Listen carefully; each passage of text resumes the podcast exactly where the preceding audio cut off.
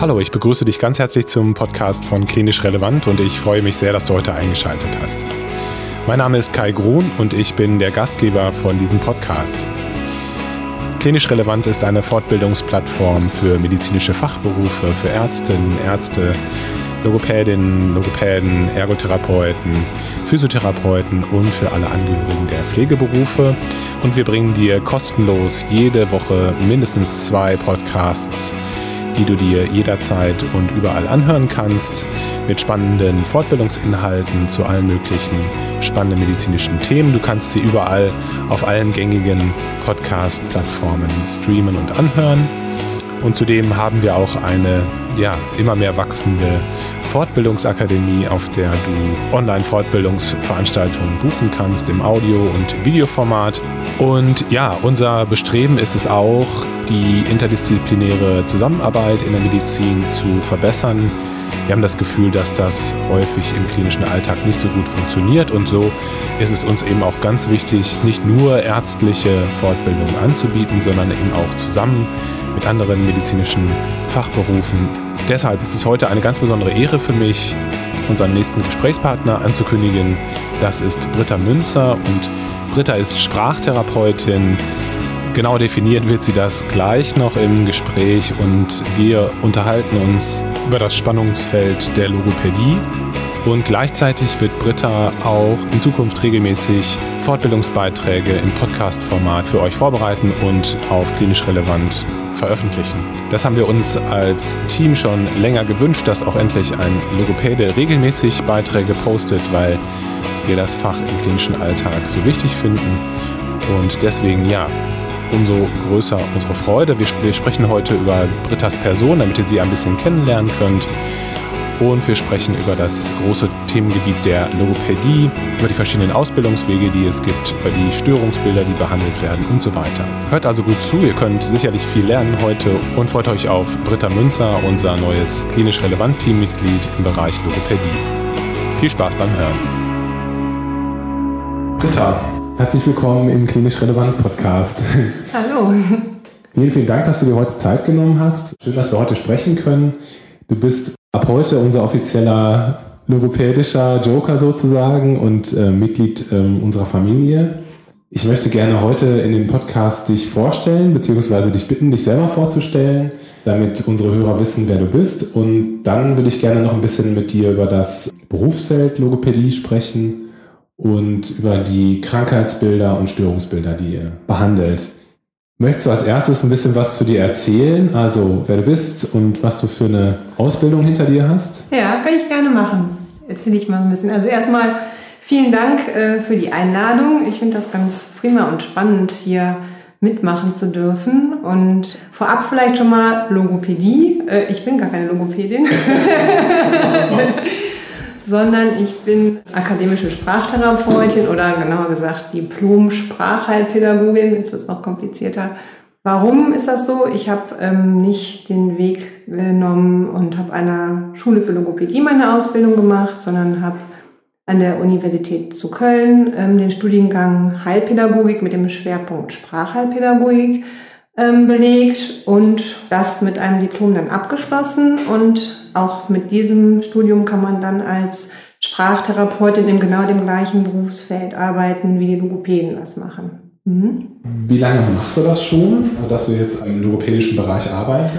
Also mein Studium habe ich 1996 äh, abgeschlossen. Das muss ich tatsächlich nochmal nachgucken. Ich wusste es schon gar nicht mehr genau, das schon ein bisschen her.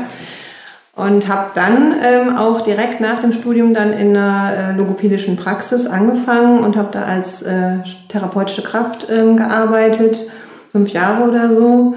Und habe dann zwischendurch noch ähm, Kinder bekommen und... Ähm, Wie viele? Zwei. okay und habe ähm, vor 19 Jahren dann ähm, eine eigene Praxis gegründet in Düsseldorf-Benrath, wo wir Kinder und Erwachsene mit verschiedensten Sprachproblematiken ähm, betreuen. Die Sprachtherapie oder Logopädie ähm, deckt also ein recht breites Feld ab. Ähm, das sind Sprachstörungen, Sprechstörungen, Stimmstörungen, Schluckstörungen und im Prinzip auch äh, Leserechtschreibstörungen. Also eigentlich alles, was irgendwie mit Kommunikation zu tun hat und eben die Schluckstörungen dann noch mit dazu. Das sind so die Bereiche, die wir da abdecken. Hast du Lust, was kurz zu deiner Praxis zu sagen? Das ist jetzt nicht nur eine Praxis mittlerweile, sondern du hast mehrere.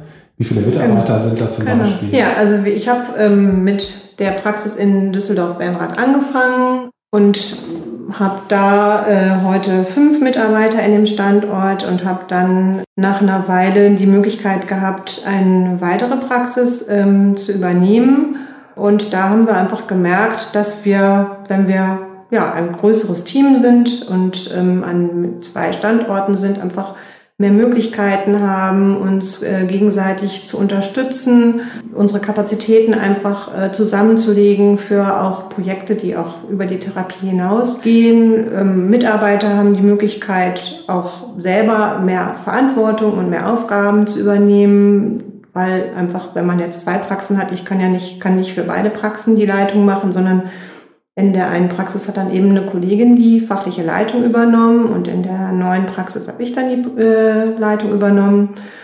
Und ähm, da haben wir einfach gemerkt, dass das ein Konzept ist, was uns gut gefällt und wo man einfach nochmal andere Möglichkeiten hat. Und deswegen haben wir das dann weiterentwickelt, so dass wir heute an sieben Standorten vertreten sind in Düsseldorf und Umgebung und äh, ein Team von aktuell 35 Therapeuten haben. Was schon eine ganz schön große Runde ist. Also wenn ich da so alle Mann zusammensitzen sehe, denke ich mal so, oh, sind doch ja schon ganz schön viele.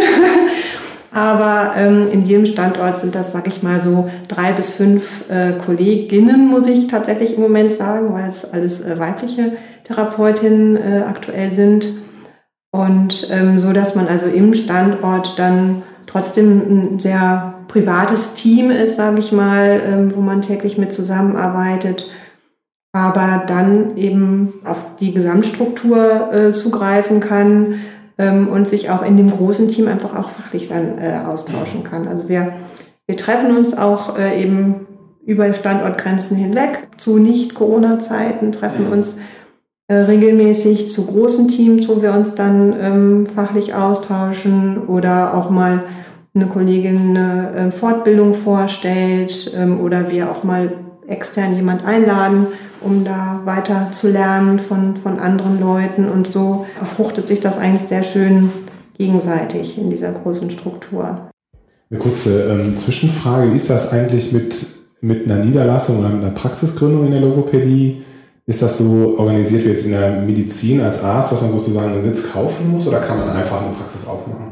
Also man kann, äh, wenn man die entsprechende fachliche Qualifikation hat, kann man im Prinzip einfach eine Praxis aufmachen. Also es ist nicht begrenzt. Ja.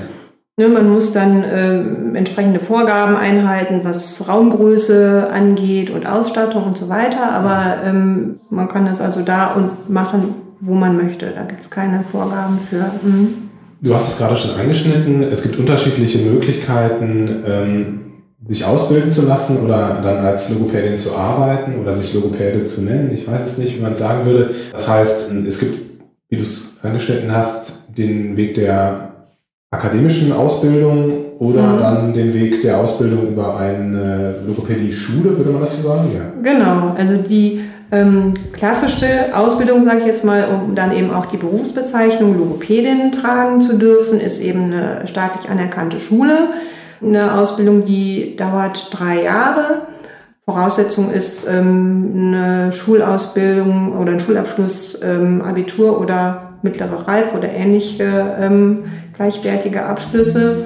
Und ähm, dann macht man eben entsprechendes, entsprechenden Abschluss mit staatlicher Anerkennung und kann aber inzwischen auch das kombinieren mit einem Studium, dass man das sozusagen nochmal ergänzt zu dieser schulischen Ausbildung und dann mit einem Bachelorabschluss. Dann, ähm, das dauert dann noch mal ein halbes Jahr länger. Und dann kann man das also mit einem Bachelor abschließen ähm, und hat dann den Bachelor of Science oder Bachelor of Arts. Das ist dann ein, eine Möglichkeit, eben einen akademischen Abschluss zu machen. Der ist etwas neuer, den gibt es erst seit einigen Jahren. Die ähm, Schulen kooperieren da mit entsprechenden Universitäten, um dann eben diese, diese integrierte Ausbildung mit Studium ähm, anbieten zu können. Und das, was ich gemacht habe, ist also eine rein universitärer Studiengang, ähm, damals in Köln. Ähm, das gibt es heute auch immer noch, wobei auch da natürlich ähm, eine Anpassung inzwischen stattgefunden hat und das als Bachelorstudiengang ähm, möglich ist. Und das gibt es auch nicht nur in Köln, sondern da gibt es auch in München, Hamburg, Hannover, also auch verschiedene Universitäten bieten da ähnliche Studiengänge an, die dann Sprachtherapie oder auch teilweise andere Titel haben und auch ähm, dann eben einen Abschluss ermöglichen, der nachher von den Krankenkassen anerkannt wird, dass man dann damit als ähm, Sprachtherapeutin tätig sein kann. Ich hatte in Bochum immer eine Kollegin, die war Linguistin. Mhm. Was ist das im Vergleich zu dem, was du gerade berichtet hast? Die klinische Linguistik ist äh, eben auch ein Studiengang und äh, der hat nochmal einen stärkeren Schwerpunkt auf die Sprachwissenschaft, als jetzt meinetwegen ähm, das beim meinem Studiengang war, wo auch Linguistik auf jeden Fall Thema war, aber das ist so ein integrierter Studiengang aus den Fächern Medizin, Psychologie, Pädagogik und Linguistik. Das sind im Prinzip die Hauptfächer. Soziologie haben wir auch immer noch ein bisschen gehabt, die da so zusammenkommen. Und bei der klinischen Linguistik ist halt der Schwerpunkt noch mehr im, im Bereich der Sprachwissenschaften. Aber auch mit diesem Abschluss kann man nachher als ähm, Sprachtherapeutin tätig sein. Die Teammitglieder, die du hast, also deine Mitarbeiterinnen, welchen Ausbildungsstand hätten die jetzt überwiegend? Also was würde man in der freien Wildbahn vor, äh, vor allem für Kollegen treffen? Mit welcher Ausbildung? Ähm, also das ist jetzt nur gefühlt, aber ja. ich würde sagen, es sind immer noch überwiegend die Logopäden, die in den Praxen tätig sind. Ja, also auch in unserem Team. Es gibt noch eine Kollegin, die den gleichen Studiengang ähm, gemacht hat wie ich. Ähm, wir haben auch eine klinische Linguistin und es gibt auch Logopäden, die eben den, den Bachelorabschluss dann noch gemacht haben. Ähm, aber es sind tatsächlich überwiegend Logopädinnen oder Logopäden. Und gibt es aus deiner Sicht so einen Trend zur Akademisierung? Also gibt es immer mehr Leute, die das eher über einen Studiengang ja. dann machen? Ja. ja. das merkt man auf jeden Fall, dass das immer mehr machen und einfach den, einerseits den Wunsch haben, da sich noch weiterzuentwickeln, noch mehr Wissen einfach äh, zu generieren oder einfach auch Interesse haben, auch an dem wissenschaftlichen Arbeiten. Ähm, es ist aber auch so, dass das auch ähm, dann dem ähm, internationalen bzw. europäischen Standard entspricht, weil in den Nachbarländern äh, ist der Beruf äh, akademisch. Warum ist es so, dass so viele Frauen den Beruf machen? Oder andersrum gefragt, warum machen keine Männer den Beruf? Also die Frauen reden so gern. Was hast du gesagt? ähm, das, das weiß ich ehrlich gesagt gar nicht so genau. Also ich, ich glaube, wir sind da natürlich so mit in dem, in dem großen Topf der anderen Berufe, wie die, die mit Pflege, Erziehung, Pädagogik irgendwie zu tun haben. Da sieht man ja insgesamt einfach mehr Frauen, wo vielleicht viele einfach äh, Interesse haben oder ihre, ihre Stärken und Fähigkeiten gut äh, einbringen können. Ich denke, es hat auch damit zu tun, dass der Beruf der Logopädie ja auch nicht so gut bezahlt wird, also auch zu den eher niedrigeren äh, Lohnkategorien gehört, ähm, wo ja auch in anderen Branchen dann leider meistens mehr Frauen äh, zu finden sind in diesen äh, Berufen. Es ist aber einfach auch ein Beruf, der auch sehr frauenfreundlich ist, würde ich sagen, ähm, weil man den auch sehr gut mit Familie ähm, kombinieren kann. Also viele meiner Mitarbeiterinnen ähm, haben irgendwann mal eine Babypause gemacht und sind dann vielleicht erstmal stundenweise in der Erziehungszeit wiedergekommen und haben dann danach mit einer Teilzeitstelle äh, weitergemacht. Und das lässt sich ja, ein, einfach sehr gut skalieren, ne, weil man dann einfach ein paar mehr oder eben weniger. Patienten dann behandelt. Und ähm, von der Seite ist das ein, ja, ein Beruf, wo man, wo man Familie und Beruf äh, sehr gut miteinander vereinbaren kann. Jetzt hattest du vorhin auch schon mal so ein bisschen die, die Bereiche angeschnitten, in denen ihr arbeitet, also die Störungsbilder, also Sprachstörungen, Sprechstörungen, Schluckstörungen. Und was war das vierte? Stimmstörung. Stimmstörung. ähm, also, aber letztlich auch alle Bereiche, wo es um Kommunikation geht, also auch ähm, Lese, Schreibstörungen hattest du angesprochen. Genau. Mhm.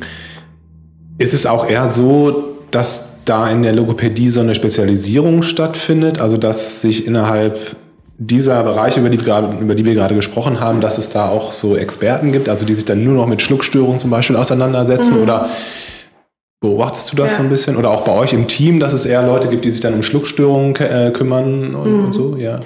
Also das, klar, das Spektrum ist natürlich ein sehr breites und jedes Störungsbild für sich ist eigentlich schon so komplex, dass, dass man sagen könnte, ne, ich könnte auch, ähm, wenn ich mich darauf spezialisieren würde, wäre ich eigentlich auch schon ausreichend gefordert, sage ich jetzt mal so. Ähm, in der niedergelassenen Praxis ist es tatsächlich nicht immer so einfach, ähm, so eine Spezialisierung dann auch praktisch umzusetzen, weil wir haben natürlich ähm, ja einfach Klienten, Patienten, die zu uns kommen und mit dem Bedarf möglichst dann auch zeitnah versorgt zu werden. Und wenn man jetzt sagt, ach so, das ist jetzt aber das Spezialgebiet von der Kollegin und die hat aber erst in einem halben Jahr wieder einen Platz frei, dann ist das natürlich ne, ein bisschen schwierig. Also wir ähm, sind so ein bisschen Global Player alle, äh, gerade in der niedergelassenen Praxis. Aber es hat jeder so ein bisschen so sein eigenes Steckenpferd, wo er dann Fortbildung in dem Bereich gemacht hat oder sagt, das liegt mir einfach besonders, das macht mir besonders viel Spaß, dieses, dieser Bereich, dieses Störungsbild zu behandeln. Und ähm, das versucht man natürlich dann auch organisatorisch entsprechend mit zu bedienen. Es gibt ähm, zunehmend auch die Tendenz in den Fortbildungsangeboten einfach da eine Spezialisierung mit zu unterstützen, dass es solche ähm, Weiterbildungen zum Fachtherapeuten ähm, gibt, äh, zum Beispiel Fachtherapeut Dysphagie, sage ich jetzt mal. Ich glaube, es gibt auch ein Angebot zum Thema ähm, Rechtschreibstörungen oder zum Thema Stimme. Und ähm, das gibt schon äh, Therapeuten auch bei uns im Team, die das äh, gemacht haben und sagen, das ist einfach, äh, das finde ich jetzt besonders spannend und ich habe da jetzt Lust, einfach noch mehr Zeit ähm, zu investieren, um mich in dieses Thema dann noch tiefer einzuarbeiten. Und da profitiert natürlich der Patient von, weil er dann wirklich jemand hat, der da noch ähm, kompetenter ist. Ähm, und das Team profitiert da auch am Endeffekt von, weil man einfach einen Fachmann oder eine Fachfrau dann nochmal für den Bereich hat, wo man, an die man sich auch wenden kann, wenn man ähm, bei eigenen Patienten da nochmal Fragen hat oder. Vielleicht können wir nochmal diese Störungsbilder, die wir gerade besprochen haben, für Kinder und für Erwachsene mit, mit äh, Inhalt füllen. Mhm. Vielleicht kannst du ein paar typische äh, Erkrankungsbilder und oder Störungsbilder nennen, die jetzt zum Beispiel bei Kindern und, im, und bei Erwachsenen halt mhm. vorkommen. Mhm. Ja, also Kinder machen auch einen relativ großen Anteil unserer Patienten aus, was natürlich dadurch bedingt ist, dass Kinder ja noch in der Sprachentwicklung sozusagen drin sind. Das heißt, es sind insbesondere auch Kinder im Vorschulalter, die da zu uns kommen, ähm, wo es Verzögerungen gibt in der Sprachentwicklung oder Auffälligkeiten. Das heißt, das Kind ähm, lernt vielleicht einen bestimmten Laut nicht äh, auszusprechen und ersetzt den durch einen anderen, ganz typisch äh, dass das Kind den, das K zum Beispiel noch nicht ähm, umsetzt und stattdessen ein T spricht ne, oder statt einem G ein D. Das sind also die Dummi-Diebel, sage ich mal, die dann dabei rauskommen. Ähm, und das kann eben sein, dass das nicht nur einen Laut betrifft, sondern eine ganze Lautgruppe oder eben mehrere Laute und dadurch das Kind dann auch äh, tatsächlich nicht gut verständlich ist und auch dadurch natürlich bestimmte grammatikalische ähm, Markierungen gar nicht umsetzen kann, weil es vielleicht immer den, die, den Endlaut weglässt und dann das eben auch eine grammatikalische Relevanz hat. Ähm, das sind also sehr viele Kinder, ähm, die mit diesem Thema zu uns kommen und häufig ist das dann eben kombiniert mit ähm, Wortschatzproblemen, wo ähm, der Wortschatz relativ gering ist oder sich einfach nicht so schnell weiterentwickelt, wie das vielleicht bei anderen Kindern im gleichen Alter der Fall ist, ähm, beziehungsweise auch grammatische Auffälligkeiten, dass das Kind vielleicht ähm, Schwierigkeiten hat, die Wörter in der richtigen Reihenfolge im Satz zu setzen oder ähm, das Verb an, an das äh, Subjekt richtig anzupassen und ja, dadurch einfach dann in seiner in seinen Möglichkeiten, sich auszudrücken und mitzuteilen, ähm, beeinträchtigt ist. Und was man nicht vergessen darf, es ist nicht immer nur die Produktion, die da beeinträchtigt ist, sondern den Kindern fällt es dann halt auch auf der anderen Seite oft schwer, die Sprache, die sie hören, ähm, entsprechend zu entschlüsseln und zu verstehen. Also die Seite ähm, ist vielleicht auch nicht immer so erkennbar direkt, weil die Kinder auch das ganz gut kompensieren, einfach aus den Informationen, die sie so aus der Situation heraus mitnehmen, ähm, das gar nicht immer so auffällt, aber ein ganz, ganz wichtiger Faktor ist. Und das Verstehen kommt eigentlich immer vor dem Sprechen. Also das heißt, müssen wir eigentlich uns erst mit, mit dem Verstehen beschäftigen und dann ähm, geht das selber produzieren dann meistens auch nochmal leichter. Das sind so typische, äh, so typisch bei den Kindern.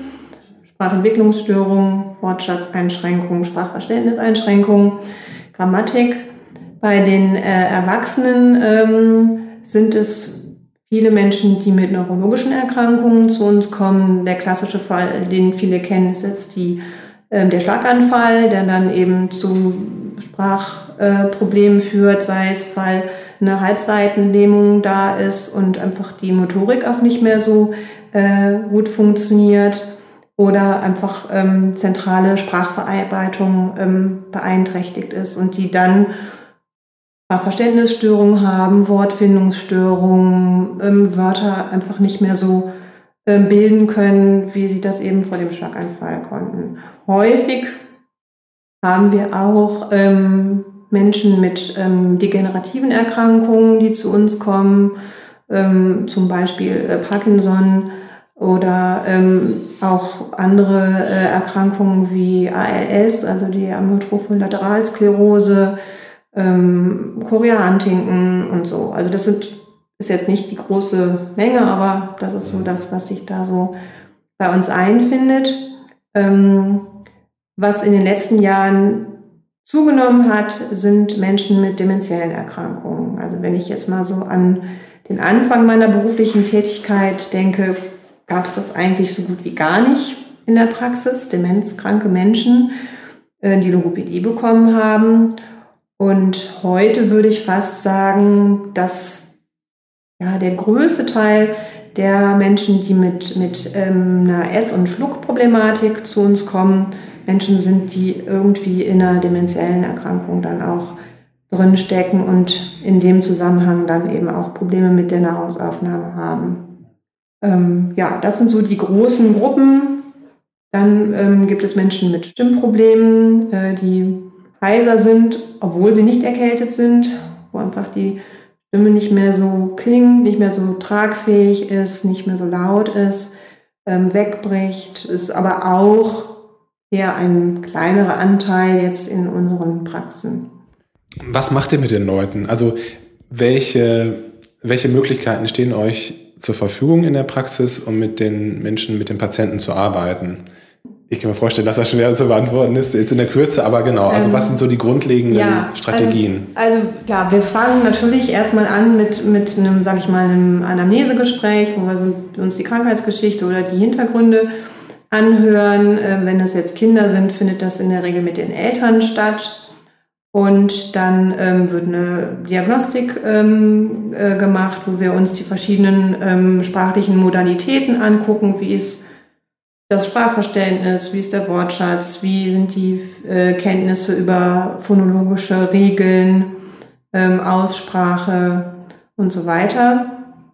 Und dann, ähm, gerade wenn wir jetzt mit den Kindern arbeiten, brauchen wir ja erstmal eine, ein Vertrauen, eine Vertrauensbasis, dass das Kind überhaupt bereit ist, sich in irgendeiner Weise mit uns zu beschäftigen.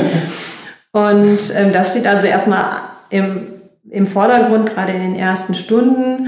Ähm, wir haben einen Schrank, wo jedes Kind glitzernde Augen bekommt, weil das der voll ist mit Spielen. Das heißt, wir nutzen also als Medium mit den Kindern erstmal Spielzeug einfach. Das sind irgendwelche ähm, bekannten äh, Würfelspiele oder, oder Gesellschaftsspiele, sage ich mal, die wir nutzen. Und es gibt natürlich auch ähm, speziell für unseren äh, Bedarf ähm, abgestimmte Spiele. Ähm, ja, wenn ich jetzt zum Beispiel an einem Laut arbeiten möchte, eben Wörter immer wieder vorkommen, wo dieser Laut drin vorkommt. Ne? Zum Beispiel jetzt ganz einfach ein Memory. Dann habe ich halt ein Memory-Spiel, kenne ich jedes Kind. Und da sind dann halt nur ähm, Wörter mit dem Sch dabei. Ne? Und so kann ich das halt steuern, dass ich dann äh, einmal dem Kind eben entsprechend anbiete, zu hören, wie spreche ich das aus, weil ich eben das Wort benenne und das Kind dann eben auch beim Spielen und beim Benennen der Bilder dann selber ausprobieren kann, den Laut zu bilden. Und ähm, so modifizieren wir dann eben auch immer die Spiele, dass wir also einen bestimmten Bereich herausnehmen, der eben da in diesem Spiel dem Kind dann wiederholt und in einer hohen Frequenz angeboten wird und worüber das Kind dann in spielerischer Form dann einfach sich dann mit dem Lerninhalt oder mit diesem Thema dann auseinandersetzen kann. Also die Kinder sagen immer, ich komme dahin zum Spielen. Ne? Die, gerade die Kleinen, die merken das gar nicht, was, was wir da eigentlich gerade so von ihnen wollen. Mhm. Ja. Und mit den Erwachsenen ist es eigentlich ähnlich. Da müssen wir natürlich auch äh, ne, erstmal eine, eine Vertrauensbasis schaffen und ähm, im besten Fall auch so ein bisschen gucken, was sind die Interessen und was sind die Ziele des Patienten, was äh, stört ihn besonders. Ne? Vielleicht sitzt er da und hat eine ganz heisere Stimme, was ich als Therapeut denke direkt so, oh je, ne? was hat er für eine heisere Stimme? Und ähm, die Stimme ist ihm aber gar nicht so wichtig, sondern er sagt, ich würde gerne an mal der Aussprache von meinem S arbeiten. Ne? Also das ist ja, ähm, kann ja auch unterschiedlich sein, was was man da als Thema dann äh, für sich ähm, findet. Ne? Und da ist natürlich eine patientenzentrierte Ausrichtung ganz wichtig, dass wir halt gucken, was, wo will der Patient hin ne? und was sind seine Themen. Gibt es irgendwelche Hilfsmittel, die ihr benutzt? Also ähm, ich denke jetzt gerade äh, zum Beispiel an die Physiotherapie. Da gibt es ja auch ganz viele ähm, Geräte und so weiter, mhm. die man benutzen kann. Weißt du, was ich meine? Also mhm. gibt es das auch in der Logopädie? Ja, ähm, haben wir auch. Ähm, wir sprechen ist ja auch Bewegung, sage ich mal, und da sind natürlich auch Muskeln beteiligt und auch äh, einige ähm, Patienten haben eben dann auch durch eine ja nicht optimierte Ansteuerung, also Motorik, ähm, Probleme mit dem Sprechen oder weil der Muskel vielleicht einfach aus welchen Gründen auch immer nicht so kräftig ist und nicht so gut arbeitet. Und da arbeiten wir also auch ähm, mit Widerstand zum Beispiel. Ich sag mal, wenn ich jetzt, wenn jetzt ein Patient ähm, zum Beispiel durch einen Schlaganfall ähm, eine Halbseitenlähmung hat und eben meinetwegen die, Zunge, die eine Zungenhälfte eben ähm, dadurch äh, eine Lähmung hat oder einen niedrigen Tonus, kann ich mit einem Widerstand den trainieren. Das heißt, ich setze dann einen Spatel gegen die Zunge und dann muss der Patient zum Beispiel gegen den Spatel arbeiten. Das ist so ein bisschen wie Krankengymnastik für die Zunge. Ne? Ähm, in der Kindertherapie gibt es auch Hilfsmittel, auch meistens, wenn wir intraoral arbeiten, ähm, um einfach ja, bessere Rückmeldung zu bekommen. Wo ist meine Zunge gerade, dass man da ein bisschen Brause drauf macht oder es gibt so kleine Gummiringe, die, die erst machen wir allerdings mehr mit den größeren Kindern, die, die sich dann auf die Zunge legen, um zu fühlen, wo ist die Zunge und ist die am richtigen Platz. Es gibt einen Ruhepunkt, wo die Zunge ähm, liegen sollte, wenn man gerade nicht spricht und nicht isst. Und ähm, dann müssen die halt diesen Ring dann so da oben festhalten, zum Beispiel. Ne? Also solche Sachen haben wir auch. Mich persönlich interessieren ja immer sehr ähm, Schluckstörungen. Mhm. Und da ist es so, dass ich ähm, diese Fäßuntersuchungen mache, also diese ähm, Schluckdiagnostik ähm, durch die Nase. Inwiefern spielt das bei euch auch eine Rolle oder inwiefern hast du vielleicht auch jetzt bei anderen Kollegen mitbekommen, dass das ein bisschen mehr Einzug hält in die logopädische Diagnostik? Mhm. Ist das was, was eine größere Rolle spielt in letzter Zeit oder? Also wir wünschen uns die FACE schon lange für unsere Patienten mit, mit Schluckstörungen und ähm, es ist aber das, was ich jetzt bei uns wahrnehme, immer noch so, dass es nicht Standard unbedingt ist, dass jeder Patient, ähm, der irgendwie eine Dysphagie diagnostiziert bekommt, dann auch über eine Face untersucht wird. Also ähm, das wäre eine prima Sache, wenn wir das, wenn wir das immer hätten, weil wir können ja im Prinzip nur von draußen drauf gucken und da sind eben die Möglichkeiten äh, der Beurteilung natürlich sehr begrenzt. Aber die Möglichkeit, dass ähm, für zum Beispiel Menschen, die in einer ähm, Senioreneinrichtung leben, ähm, zu ermöglichen, sind aus meiner Sicht immer noch sehr begrenzt. Also das ist äh, das ambulant macht zu machen oder dass jemand vielleicht sogar mit einer mobilen äh, Face in die Einrichtung kommt. Äh, also ist mir jetzt in unserem Umfeld nicht bekannt, dass das irgendjemand macht. Das heißt, es ist immer eine teilstationäre Aufnahme notwendig. Der Patient muss eigentlich einigermaßen mobil sein, ähm, um das machen zu können, oder er muss halt stationär aufgenommen werden und da ist doch eine große Hürde ähm, zu überwinden. Die Hausärzte oder ähm, ja, verschreibenden Ärzte sind da etwas zurückhaltend, diesen Angang zu machen, das zu veranlassen. Der Patient möchte vielleicht auch gar nicht schon wieder ins Krankenhaus und so. Also das ist ähm, schon schade. Das stimmt und ich finde, das ist ja technisch auch absolut möglich. Ne? Es ja. gibt ja wirklich die Tablet-Varianten, mit denen man wunderbar äh, ins, in die Einrichtungen gehen könnte. Ne? Gut, aber das äh, ist ja vielleicht auch was, was man in Zukunft nochmal mit dir besprechen könnte. Also das wäre auch jetzt so die, meine nächste Frage ähm, an dich. Du ähm, wirst ja den Podcast im Bereich Logopädie weiter mitgestalten und ähm, oder was hast du dir schon für Themen überlegt, die so in Zukunft kommen würden? Ja. Also die Dysphagie wird bestimmt auch irgendwann kommen, auf jeden ja. Fall, aber vielleicht nicht unbedingt jetzt äh, als erstes. Ähm, das, was ich mir jetzt schon überlegt habe und wo ich auch ähm, Kolleginnen äh, gewinnen konnte, das mit mir zusammen zu machen, äh, sind ähm, eher Themen im Bereich der Kindertherapie. Ähm, das ist zum Beispiel ein, ein Therapiekonzept nach einer ähm, Schweizer Logopädin Barbara Zollinger, die ähm, sich insbesondere eben auch mit äh, Kindern beschäftigt, die so gar nicht richtig in die Sprache reinfinden, die einfach nicht anfangen zu sprechen oder nur sehr wenige Worte sagen, obwohl sie vielleicht schon drei Jahre alt sind.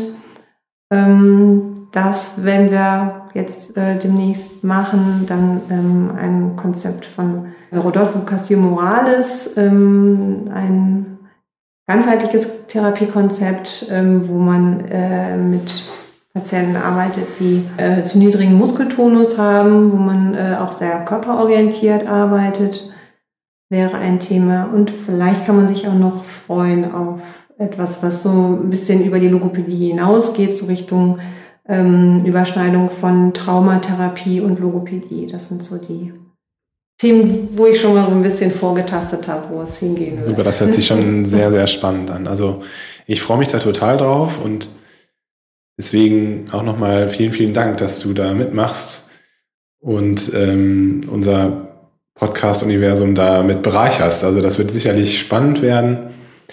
Und äh, ja, deswegen freue ich mich auf die nächsten Podcasts von dir und deinem Team. Ja, also, vielen Dank. Ich vielen Dank für das Gespräch heute. Ich freue mich. Klasse. Vielen Dank, dass du heute wieder zugehört hast und unser Gast gewesen bist. Ich hoffe, du konntest einiges für dich mitnehmen und ja, hast etwas über das Fach Logopädie lernen können, das du in deinem beruflichen Alltag gebrauchen kannst. Wenn dem so sein sollte, dann darfst du gerne diesen Beitrag teilen mit deinen Kolleginnen und Kollegen und ihnen davon erzählen und ein bisschen Werbung machen. Das würde uns sehr freuen. Und wenn du uns etwas positive Energie zurückgeben möchtest, dann kannst du gerne auch eine Rezension auf Apple Podcasts schreiben. Das würde uns helfen, etwas mehr Reichweite zu bekommen. Auf jeden Fall schon mal vielen Dank dafür. Und wenn du Informationen suchst über uns und unser Projekt, dann kannst du gerne auf unsere Internetseite schauen unter klinisch-relevant.de.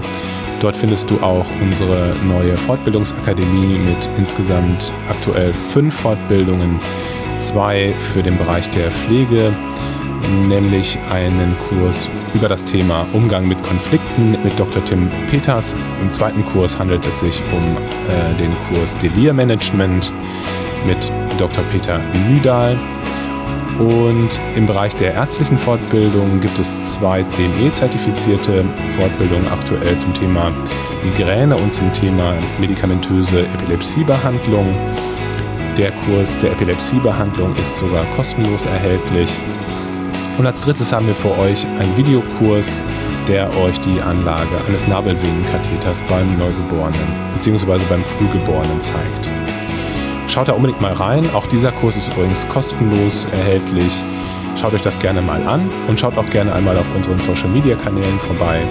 Bei Instagram, bei YouTube, bei LinkedIn, bei Facebook und bei Twitter. Und wenn ihr immer noch nicht genug habt, dann könnt ihr euch auch super gerne für unseren Newsletter anmelden. Da bekommt ihr dann immer automatisch wichtige Informationen zu unserem Projekt. Wenn du einmal mitmachen möchtest, und das ist das Letzte, was ich jetzt sage, dann darfst du dich immer gerne melden unter kontakt.klinisch-relevant.de, denn wir wollen ja eine offene Plattform für medizinische Fortbildung sein. Du darfst dich also gerne melden, wenn du einen spannenden Themenvorschlag hast. Jetzt wünsche ich dir noch eine gute Zeit und freue mich schon, wenn du beim nächsten Mal wieder einschaltest. Bleib gesund und pass auf dich auf. Bis zum nächsten Mal.